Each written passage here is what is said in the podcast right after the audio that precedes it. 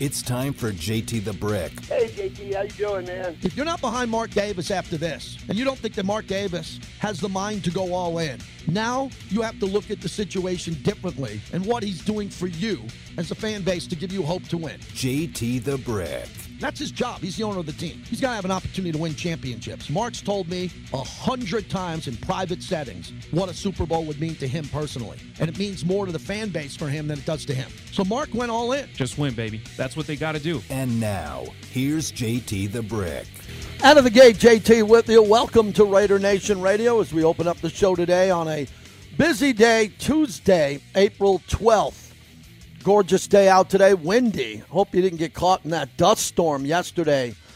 If you're listening to us on a streaming device outside Las Vegas, yesterday was wild with all the dust, and now it seems to be clearing out today, and everybody is ready for a good day. Hope you're doing well. Busy show lined up. We'll tell you about it as we open up the monologue brought to you by our good friends at Golden Entertainment.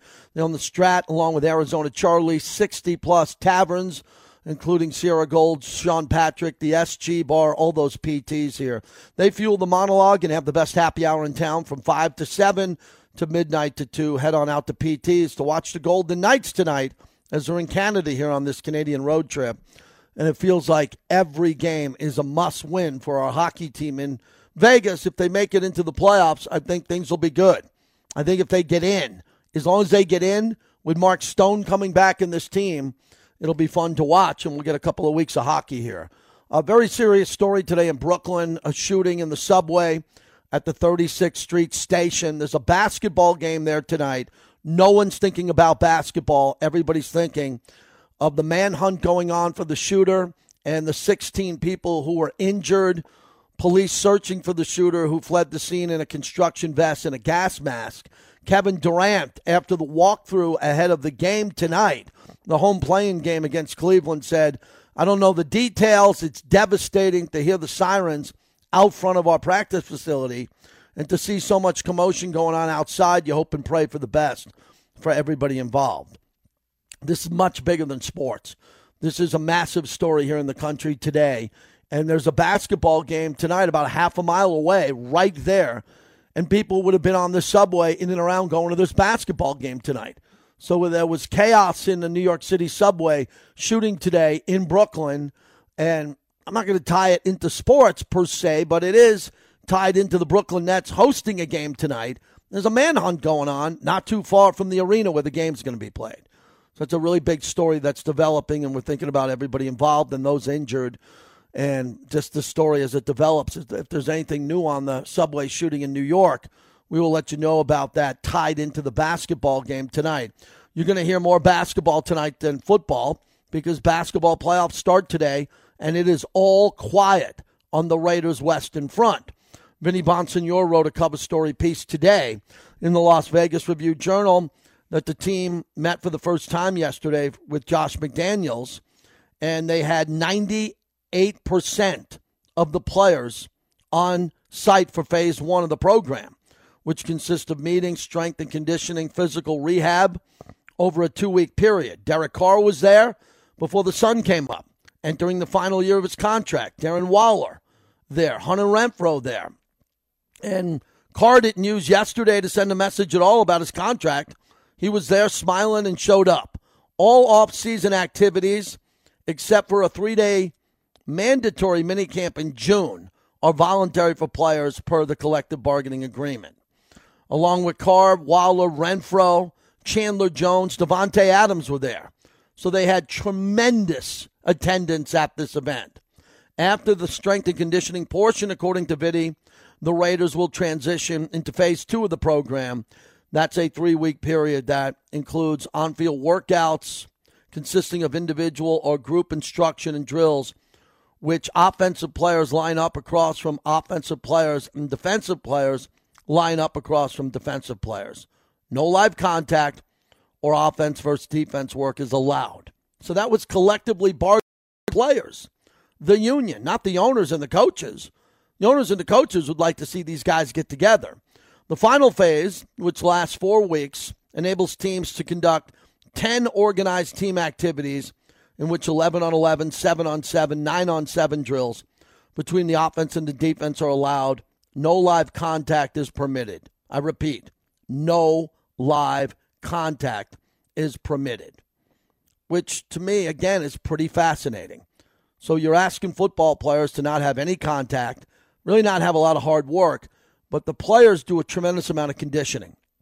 It's the biggest change that I think we've seen in football over the last 50 years is that back in the day, the old timers would have jobs. They'd be parking cars. I talked to Raiders about their years in Oakland. I was parking cars at Golden Gate Fields. I had this job doing this or that.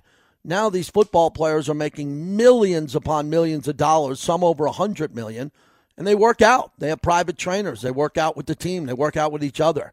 Derek Carr takes them in the park. They work out so they're in great shape. So when camp starts, they're able to hit the ground running. Now, I believe this is a strength of what the Raiders have going forward. I truly believe that. Leadership and conditioning with the leaders on the team. The best players are the veterans on this team. They are highly conditioned and very accountable, and they show up. A problem with John Gruden, Coach Gruden would tell me all the time how frustrated he was about the fact that he couldn't get the hands on the players and work them out and do this. He was very frustrated. You could see it in his face every time he was out of practice and they had to be in shorts and they had to do walkthroughs. And that's just where we're at now. I don't know what the case is with Josh McDaniels, but Josh McDaniels is a very productive coach from what I'm hearing with the time that he has in the building with these players, especially all the years. Think of all the years with the six Super Bowl rings that Josh McDaniels has, of the extra practice his teams were able to get in the playoffs and the two weeks heading into the Super Bowl that other coaches didn't get. He has an added advantage of more and more and more practice time with his offensive players than any other coach. No debate. No one is closer. Not Sean McVay, not Super Bowl coaches, because Josh McDaniels has done this his entire career in New England more film, more practice, more time with his players because they're playing longer and deeper into the postseason. So that's about it. You know, every time before the show, I'm always prepping for the show. I'm on the radio till 10 o'clock every night. When I wake up in the morning, nothing new really happens unless there's breaking news. And I look at all the respected journalists who cover the Raiders, and I go through their timeline. I go to Vic, I go to Paul Gutierrez, I go to Vinny, I go to Ed Graney, and I see what they're talking about with the Raiders. And there's really no one's talking about anything. They're just retweeting pictures of guys showing up, smiling for work in the off-season program. I was talking about this with my wife, who's been with me well over 20 years, the entire time I've been with the Raiders, and we were talking about how quiet it is and how stealth these guys are. It's just quiet. Remember, it was super quiet before they pulled the trigger on Davante Adams. It was really quiet before the move on Chandler Jones. Nobody saw it coming. Nobody. I talked about this with insiders in Arizona, Howard Balzer and others. JT, we had no idea Chandler Jones was going to the Raiders. No idea. And Davante Adams, we were assuming because of Derek's relationship with him that there could be a chance, but most of the Green Bay insiders at the time thought that it was going to be him re-signing with Aaron Rodgers after Aaron Rodgers re-signed, and that wasn't the case. And then there's you know light conversation about these contract statuses of Darren Waller when will Hunter Renfrow get extended? And Derek Carr's priority for his extension. I think that the majority, I want let me take that back, not the majority. I would think that many, many quarterbacks wouldn't have shown up if they were Derek Carr yesterday. Derek Carr is waiting on a new contract extension and he showed up. What more do you want to hear from him? Is he guaranteed to show up every day? I would say so. I would say I would put my name on that as this contract's being negotiated, whatever happens. He would show up. You know, in baseball, the Yankees were supposed to give Aaron Judge a contract extension. Judge, who also went to Fresno State, wants this massive contract extension, and they looked at him and said, "No, we're not going to give you 38 million a year. You're not worth it. We'll offer 30."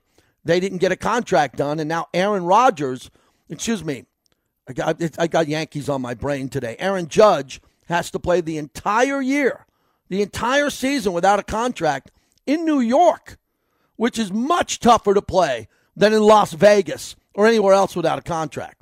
So Aaron Judge, he didn't agree to terms. He thought he was lowballed. The Yankees thought it was fair. They decided that they would wait till the end of the year. And he's going to have to go in. He struck out last night in the bottom of the ninth inning. And the fans booed him. The fans booed him. And does that have anything to I just think it had everything to do with him striking out. But it's a big moment. Playing with a contract hanging over your head for an athlete, I've never had to do it. It's hard. It's hard to know that. But the contracts are so packed with money and millions upon millions of dollars that your agent, your wife, your family should be able to sit down and say, You're going to be worth so much money, we're not even going to be able to spend it in five lifetimes. Just be patient there. So it's good to see Derek, the first one in the building. if I was accurate, 5:20 in the morning, whatever the number was, and then everybody else lined up there yesterday as the Raiders gathered for the first time with McDaniels. And the other announcement yesterday was the Raiders added more depth to the defensive line. Tashawn Bower comes in 6'5", 250, formerly with New England and the Minnesota Vikings, and it's a solid guy. He's a rotational guy who can come in and play and give you some plays. I don't know at what level. I don't know how often he'll be out there. We do not know. But they need to sign bodies. They need to sign players. And it seems like they're going to be signing players who are familiar with the Josh McDaniel, Dave Ziegler culture, former Patriots who know the verbiage and the language and all of that as we're ready to go. So, what do I have for you? I got nothing. I'm going right to the NBA. I'm going right to the Lakers today because I do a talk show. If you want to call in on the Raiders, uh, go ahead and do this. I've been doing a sports talk show for 25 years. Days like today, Raiders showed up. They had 98% attendance. We can talk about that and how great it is that everybody's getting along, everybody's showing up, the attendance is great. That's about it. The other news is they don't have a draft pick till the third round. We're hosting the draft here in Vegas, and I'm going to use every radio show that I have until the draft because we're going to be live on the scene Thursday and Friday. Of just get out there. Please show up and make Vegas proud. If you're traveling from somewhere else, get yourself a Raider jersey, get yourself a black hole t shirt, get yourself something and wear black. Wear black. It's not the heart of summer and dominate the strip because they dominated the strip in Nashville. And Nashville's going to say that we did it better or worse than them. They had 600,000. We got to beat that number. We should be able to beat it.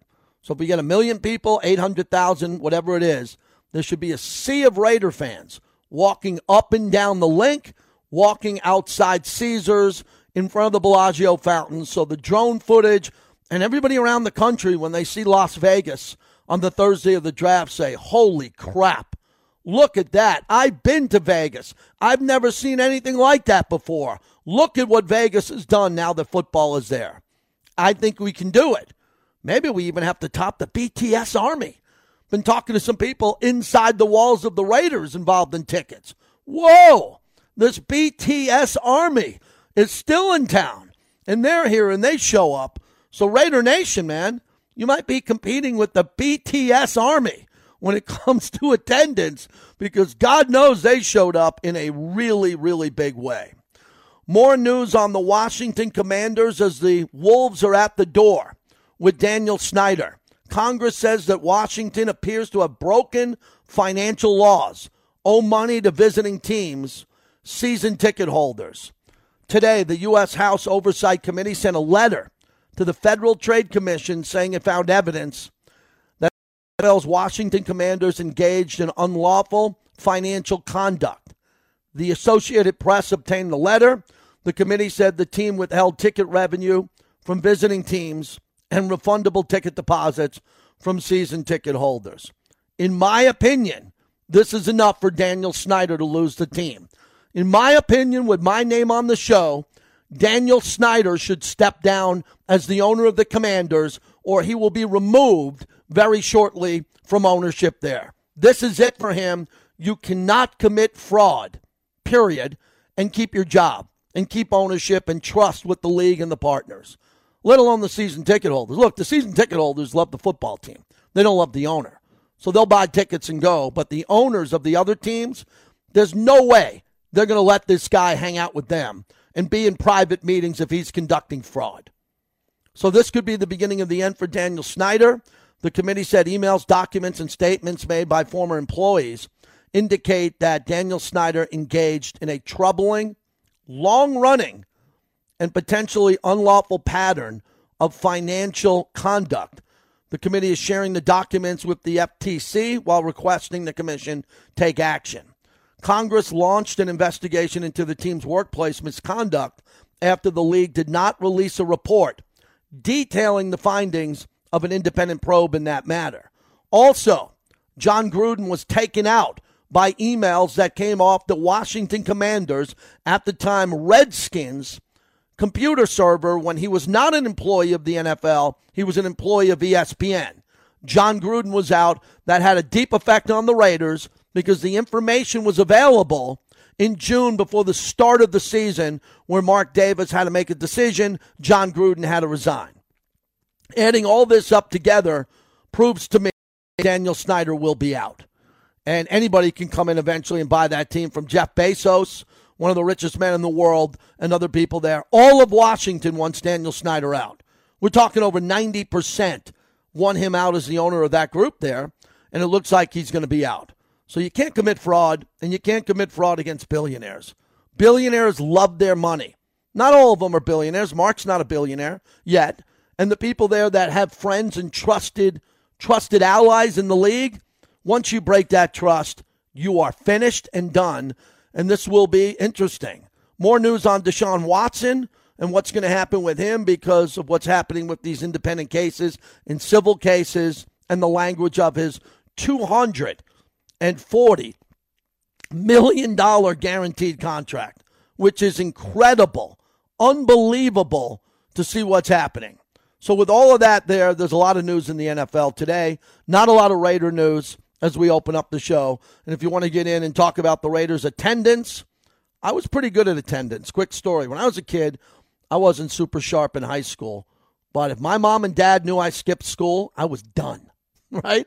So I was pretty good with attendance. I would show up. I'm not saying I would wink, wink, stay on campus all day, but I had to get my butt out of bed. I had one of those dads, and he still is alive and he'll be out here next month for his 84th birthday, the same day my son turns 21 in May. So we're really excited about what we're doing here with our families coming out here later in May. And my dad was the type of guy, if you weren't up in the morning, he just kept, kept, by, kept coming by the room, opening the door, turning the lights on. I'm sure you're listening out there and you had a dad like that. And attendance was a priority in my household. So for the Raiders, attendance is a priority. They all showed up. They showed up for Gruden. They're showing up for Josh McDaniels, the head coach now. This is Josh McDaniels' team. Everybody seems to be on the same page. All the players that like him from New England, everybody's getting to know now with Dave Ziegler. It's quiet times in the Raider Nation, which is a big deal. Mark Davis also owns the Aces. They had their draft. They had a big draft. Happy for the Aces. Again, anything that Mark's involved with, we back especially here on the flagship here, and it's a Vegas story. I mentioned as he opened up the show, the Golden Knights are playing. They have to win. They have to pretty much win outright. The Kings have a tougher schedule down the stretch here. And hopefully, if the Kings are able to get it done and lose a few games for Vegas, Vegas can slip in in the division as it looks to be really tough in the wild card. So that is a big time story there that we'll get into. Uh, another thing that's fascinating is today, and I'm I sound like a bit of a hypocrite, and I'm going to do it next hour too. Uh, the Lakers had their exit meetings yesterday, and in those exit meetings, everybody spoke, and it was it was good theater. It was really good. I talked about it on my show last night. Phones were packed. Everybody was going crazy nationally. Well, this is a Laker regional hub here, and I'm going to be talking about the Lakers. George Sedano from ESPN is going to join us next and I'll stay with that next hour. We also have an NFL draft expert coming on a little bit later on in the show.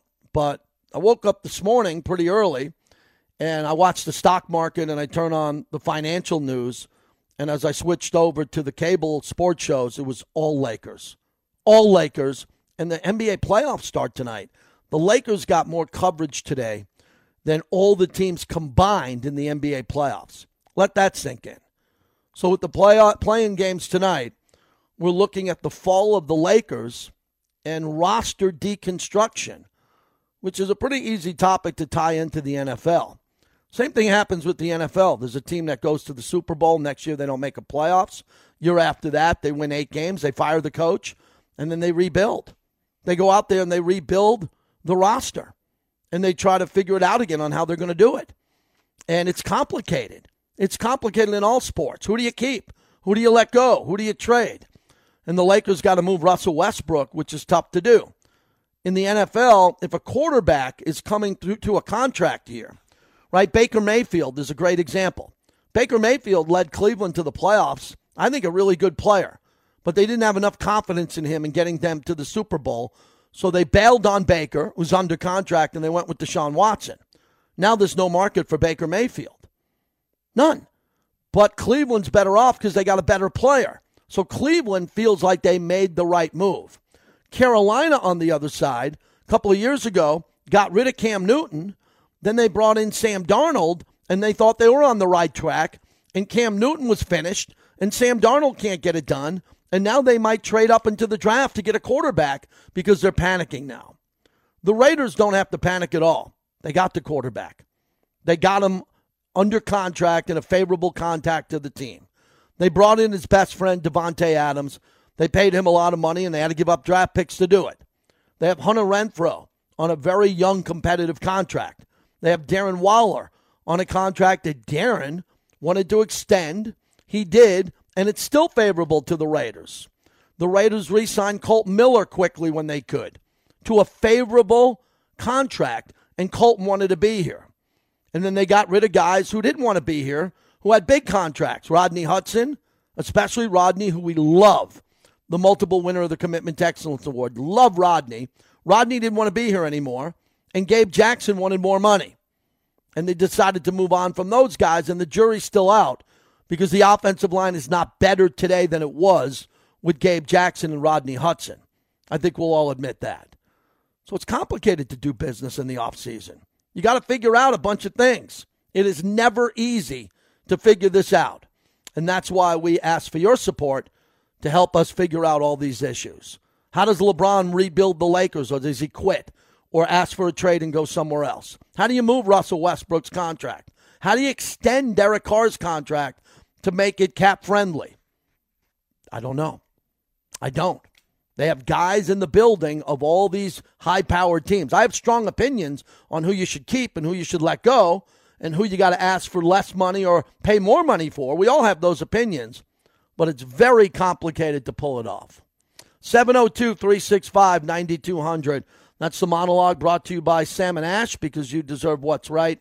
Sam and Ash are personal injury attorneys. If you get into an accident, don't worry about it. Be healthy, get to the side of the road, get safe and then call Sam and Ash. Don't do anything until you have a personal injury attorney that can take a look at all the evidence there and help you. That's what they do. 702 820 1234.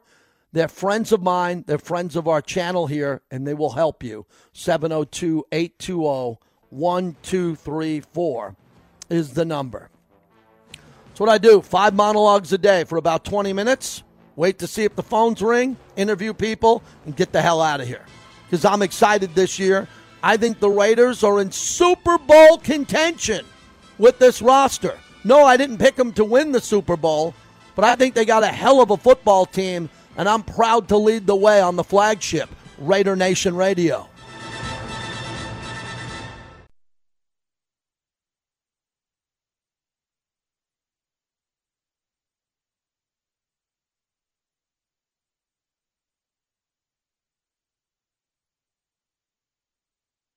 Today's not going to be a, a, day of like finger pointing or unwinding all the specific reasons. We just felt organizationally at the highest level it was time for a new voice. Those decisions are made at the very top level in a collaborative way by our basketball operations department and ultimately with Jeannie and, and Tim and the leaders of our organization. We just felt like it was time for a new voice. And that's not to um, say anything against the incredible accomplishments that Frank Vogel's had. He was a great coach here, and he's going to go on to be a great coach somewhere else.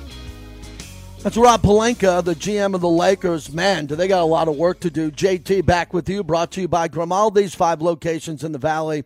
Best pizza I've ever had. Head on out to Grimaldi's. I get the Brooklyn Bridge pizza, the Caesar, the Mediterranean salad. Find one. My spot's in Boca Park. Fantastic. Grimaldi's today. Let's go out to L.A.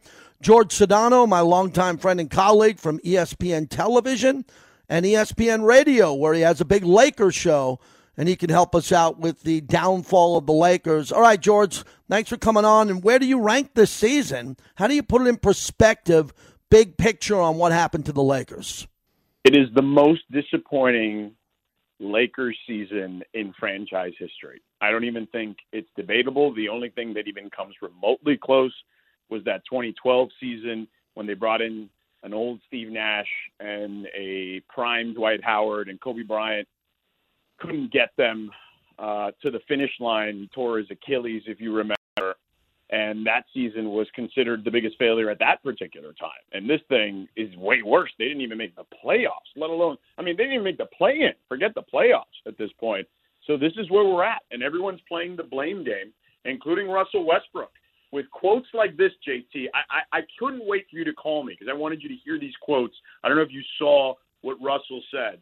Uh, when asked about his overall experience, quote, when I first got here, I just felt that I was never given a fair chance just to be who I needed to be to be able to help this team. But wait, it gets better.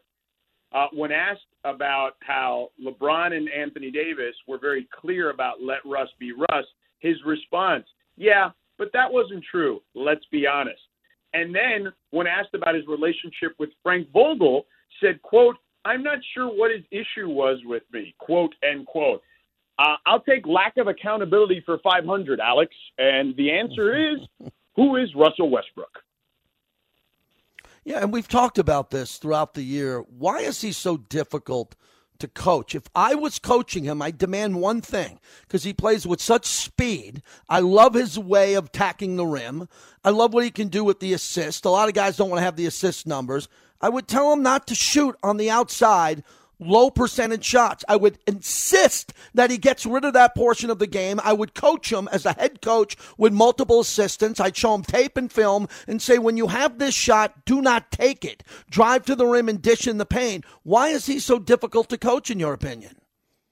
Uh, look, I'm pretty sure every coach has tried some semblance of that. And it's interesting because Mike D'Antoni got him to do that a little bit in his latter a few months, the latter tenure of his time in Houston, and he had a great stretch there at the end of the uh, the season there in Houston up until the pandemic hit. There was a stretch from January through the, when the pandemic hit mid March, a two and a half month stretch where Russell Westbrook was an MVP candidate. That wasn't that long ago when you think about it. That was 2020, JT. But what happens is guys get to a certain age, and their skills erode quickly in some cases. And that's what you have. He's lost a half step. Okay. So that speed that we talked about that used to look like a blur is no longer that fast. So guys are there with him now as he's driving to the rim. And hence you saw even more turnovers than you'd seen previously. And in regards to his shot, you know, again, outside of Mike D'Antoni, I really haven't seen a coach make that happen. Uh, and that was just a small stretch and a slither of his career, if you think about it. George Sedano joins us, ESPN Television, ESPN Radio. Anthony Davis has a built in excuse. He's injured. And now the question becomes you have a bunch of people on social media and people around, fans mostly, saying that he doesn't work out or he's not in shape. We don't we're not in his gym. We don't know what time he wakes up. We don't know what he does with his personal trainers. But year after year with the injuries, how do you handle that on TV and on your radio show in LA where AD's getting a lot of this criticism? Well, I think that I always look at it this way. And if here's what, how it went down. Okay. After the championship, he came in out of shape. He did not expect the season to resume when it did. Uh, remember, they came shortly off of winning a championship, and a few months later, they were back at it. So he wasn't ready for the start of the season, and that cost him, certainly. Then this season, he came in in great shape, but he was really bulked up, JT. And I don't think his body could handle the weight gain that he had. And I mean weight gain in a good way, like the muscle uh, mass that he put on. And another thing that's interesting to me, I talked to a Hall of Fame player, okay, uh, retired within the last, I don't know, decade or so. And I asked him, we were talking about Joel Embiid at the time, and I asked him, why do you think Joel has been able to stay healthier here the last several years of his career than he was early on in his career? And he said, Well, I'm sure there's multiple factors, but he said his footwork is incredible. And I think as a big man, particularly, if you have great footwork, you're not going to hit the ground as much. So I asked him, Well, what about Anthony Davis? And he just kind of shrugged his shoulders and he said, Well, He definitely doesn't have the footwork of, of Joel Embiid.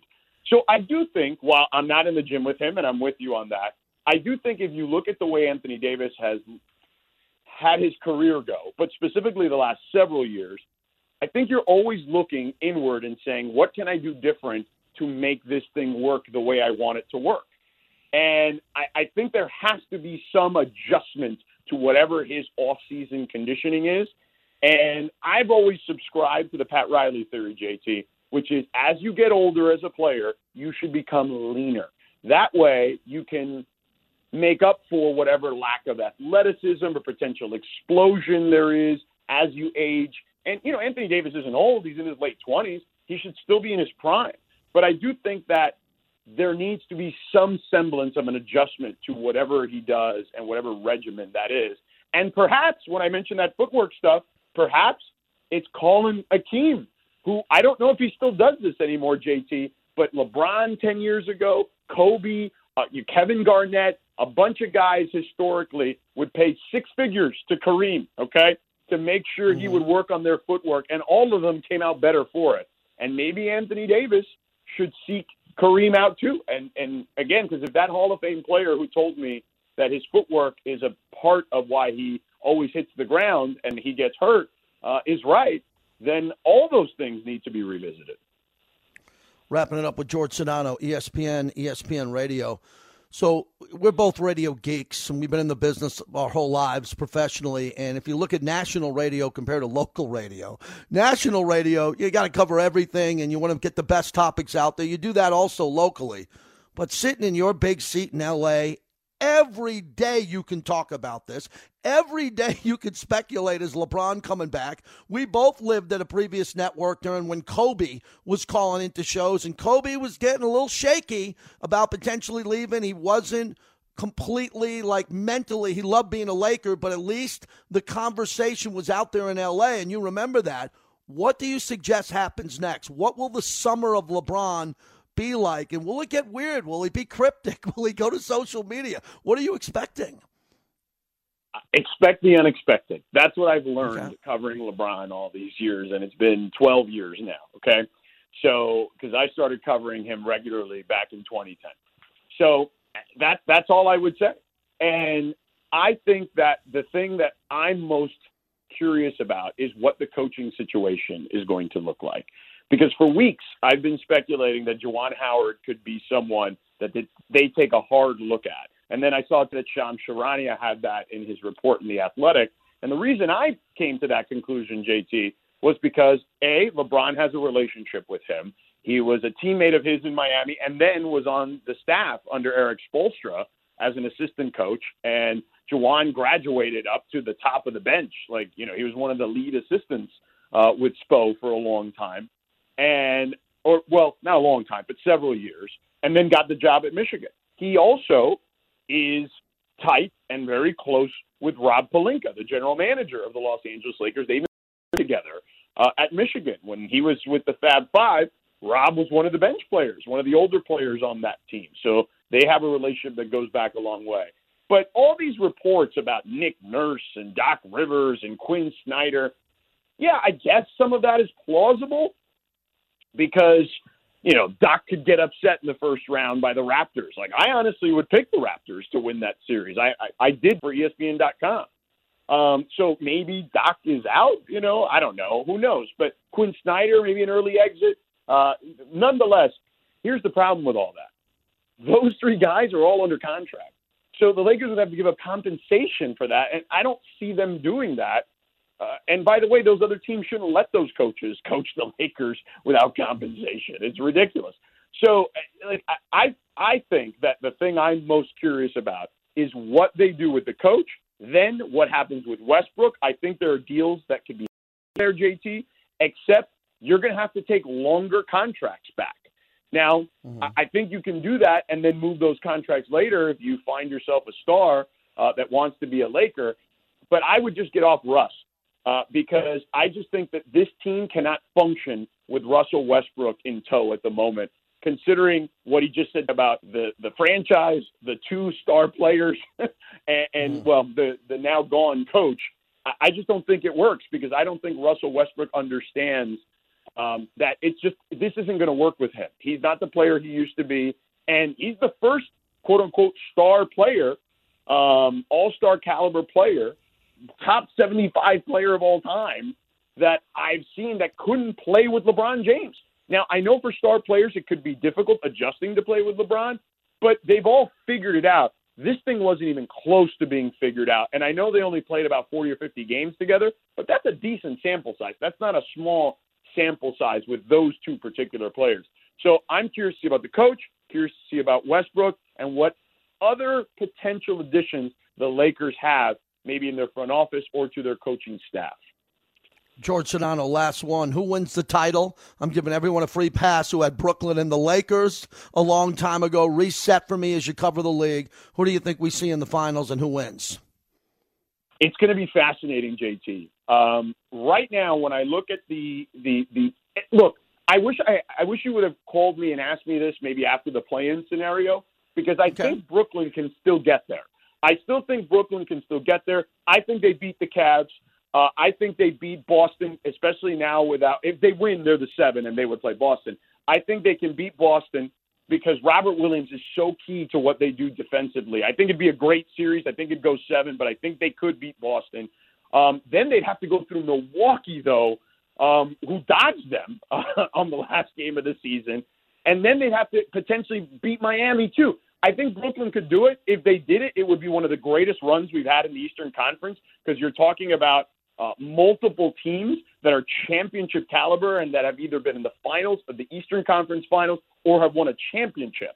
Uh, I think they're capable of that, but I don't know if they can go through that gauntlet. So, because of that, JT, I think that Milwaukee or Miami would probably be the two teams I would pick in the East because they have an easier path, uh, particularly if Brooklyn wins and is the seventh seed. Think about it this way if the Heat uh, have to face the Cavs or the Hawks or whoever in the first round and not the Nets, they get them and then the winner of Philly and Toronto, which they've beaten oh. uh, both a number of times this season. Now, a tough series, but not as tough as facing Milwaukee in the second round.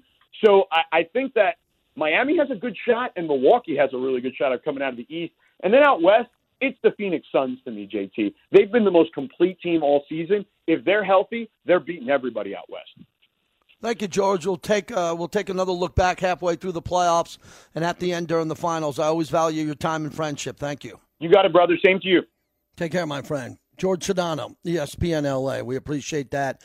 Uh, the Lakers are a master, the biggest story in sports. Do you understand that? I know you do. There's nothing bigger today than the Lakers. When someone wins a big football game, there might be nothing bigger than that. Today is Laker Day around the, around America. Everybody's sitting there looking at the Lakers, either piling on, hurt because they're Laker fans, and trying to figure out how could this happen?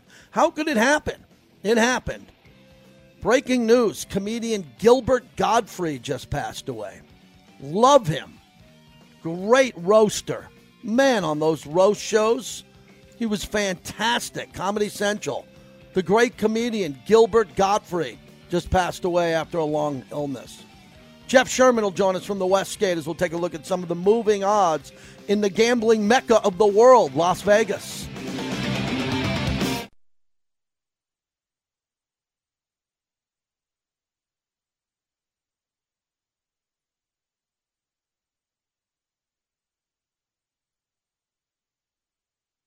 Jayson Tatum moving to his left. Bertans in front of him. Tristan Thompson ambles out to set the screen. Tatum steps to his left, three in the air, got it! 48 for Jayson Tatum. Celtics played hot as a two seed. Bobby's going to like that. He's a die-hard Celtic fan. JT back with you as we continue on from here in beautiful Las Vegas, where we get an opportunity to talk to Jeff Sherman, the VP of Risk Management over at the Superbook at the Westgate. All right, Jeff, right up your alley. The Masters, how did it play out? Let's first talk about Tiger making the cut, which I thought he would, and then clearly ran out of gas and didn't have much on Saturday and Sunday. Yeah, you know, we saw a lot of two way action on that Tiger cut prop. That was the most popular outside of his outright odds, which, you know, we got a lot of support for his outright odds. We closed 50 to 1 pre tournament. He was one of our largest liabilities in the tournament, but it was good to see him back. And it was, it was a win for him to make the cut. And, uh, you know, I expected over the weekend for him to have a struggle just walking that hilly course for four days But uh, it was great to see him. And then as far as Scheffler went, uh, he closed 16 to one. He was pretty much 16 to one the tournament, uh, the week leading up to the tournament, and this is the exact reason with Scotty Scheffler that you should pay attention to these Masters futures, which I have next year's Masters odds up right now. That you can get some value because he had won three out of his past five tournaments coming in. Mm-hmm. You could have found him 40, 30, 25 to 1 a few weeks ago and gotten some really nice value, and it paid off. Yeah, we'll get to that because you, as you posted your Masters futures for next year, that's a really important point I want to get into. With Tiger, were they fading him in matchups going into the weekend? He makes the cut. For those who lost out on that, were they fading him on Saturday and Sunday, assuming he'd break down? Yeah, well, we saw a fade in the matchups pre-tournament. Uh, Patrick mm-hmm. Reed took some money against him, and then as the round by round matchups went on, the prices got higher and higher. And I used Russell Henley minus 240 against Tiger on Sunday, and even saw some support laying 240. So people were thinking that Tiger would fade out. What did you think? What did you think about Rory and what he was able to do and how he was able to play so great with that 64? What did it say about that round and what he can do mentally going forward now that he knows he can post that number? Well, from my perspective, that's typical Rory, where he does well when he's out of contention to make his numbers look like he's running so well and keep his odds short, and then people bet on him because they see his place results. But you know, he really never threatened to win the tournament. He was still a few shots back no matter how well he played on Sunday. And we've seen that over the last few years. I think it's been since 2014 since he's won a major. And he just isn't in position. And when he is early in the tournament, then he falters. So, you know, it's nice to see that. And now it's going to have a reaction in the odds market for the upcoming majors where he's going to be relatively short because people are going to look to bet on him. But that's typical what we've seen out of Rory McIlroy uh, if you follow golf the great golf odds maker, VP of Risk Management at the Superbook at the Westgate. So for the 2023 Masters, Scheffler and Rahm 12 to 1. So, uh, uh, you know, I would assume this, and I learned more and more from you that you know, the odds are not going to get much shorter than that. I mean, there's not going to be a lot of value now going with this here. And then when I look at some of the other names here that are down a little bit farther, Tiger Woods 50 to 1, uh, Koepka 20 to 1, Zalatoris, DeChambeau 30 to 1. Do you think you're going to get some big action on Tiger at 50 to 1 here in the offseason? Uh, I expect it because what people saw that he played and then has a year to improve. And, you know, I, I don't expect him to play PGA and definitely not U.S. Open. I, he's going to play St. Andrews, but, you know, he's got all that time to recover. So a year out from now, the closing odds from this last week, now you can get those for next year. I think people will have more confidence that he can hopefully feed off that and get better and be healthier. And, and go in with that. So I would expect his odds to shorten over the course of the year. Jeff Sherman from the Westgate. So let's look at the NBA uh, championship winner updated. Suns five to two, Bucks four to one. Uh, Nets, Warriors, and Celtics you had at nine to one here. Heat twelve to one. I, I see some value here with the 76ers, except for the road that they have to have at 16 to 1 and the Jazz at 25 uh, to 1. Where are you seeing money flood into right now? Because I'm assuming a lot of people love the popular Warrior pick and the Celtics at 9 to 1. Yeah, I've reshaped these this morning based on the series prices coming out. I bumped Brooklyn up to 10 to 1. If they were to win uh, and get out of the play in, they'll be playing against uh, Boston, and they would be an underdog in that series. So if you look at the path, path that they would have to go through Boston, through Milwaukee, their odds are lengthened. So they're 10 to 1. I'm not seeing much on Philadelphia. I've actually bumped them up at 20 to 1. I've seen some sharp play on Toronto in the series price against the 76ers. And Utah, we have with Luka Doncic's situation, doesn't look like he's going to be available for a good chunk of this series. I shorten Utah down to 18 to 1 from 25 and lengthened Dallas from 30 up to 60. So that series price has really moved a lot. And now we have Utah $3 as a favorite against Dallas. Jeff Sherman joins us. So, what about the MVP race overall? What'd you see uh, along the way, especially the last couple of weeks. I love how Embiid fought for that scoring title. That's a great award. Jokic put up a milestone number that's never been done before, and Giannis wanted to win badly too. Played in a lot of games down the stretch at a very high level.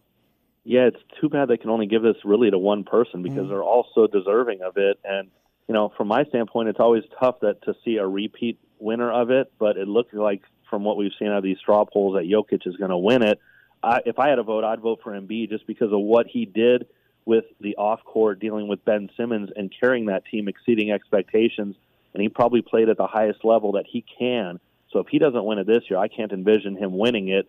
But it's looking like Jokic is the probable winner out of it. Uh, Jeff, finally, baseball. What are you seeing in the first week of baseball and some trends, especially these in game bets and uh, first five and a half innings and what we're seeing overall with the favorites? Uh, the Rockies handled the Dodgers. I lost my mind with the Yankees last night, the way they lost and didn't score, and all three of their power hitters struck out in the ninth inning. And a couple of baseball stories that jump out at you as you look at the customers coming in the first week. Well, so far we're seeing the most popular team with the public are the Blue Jays because they can mm-hmm. score in bunches, and that's what the public likes to get behind. So we have them sitting at ten to one for the title.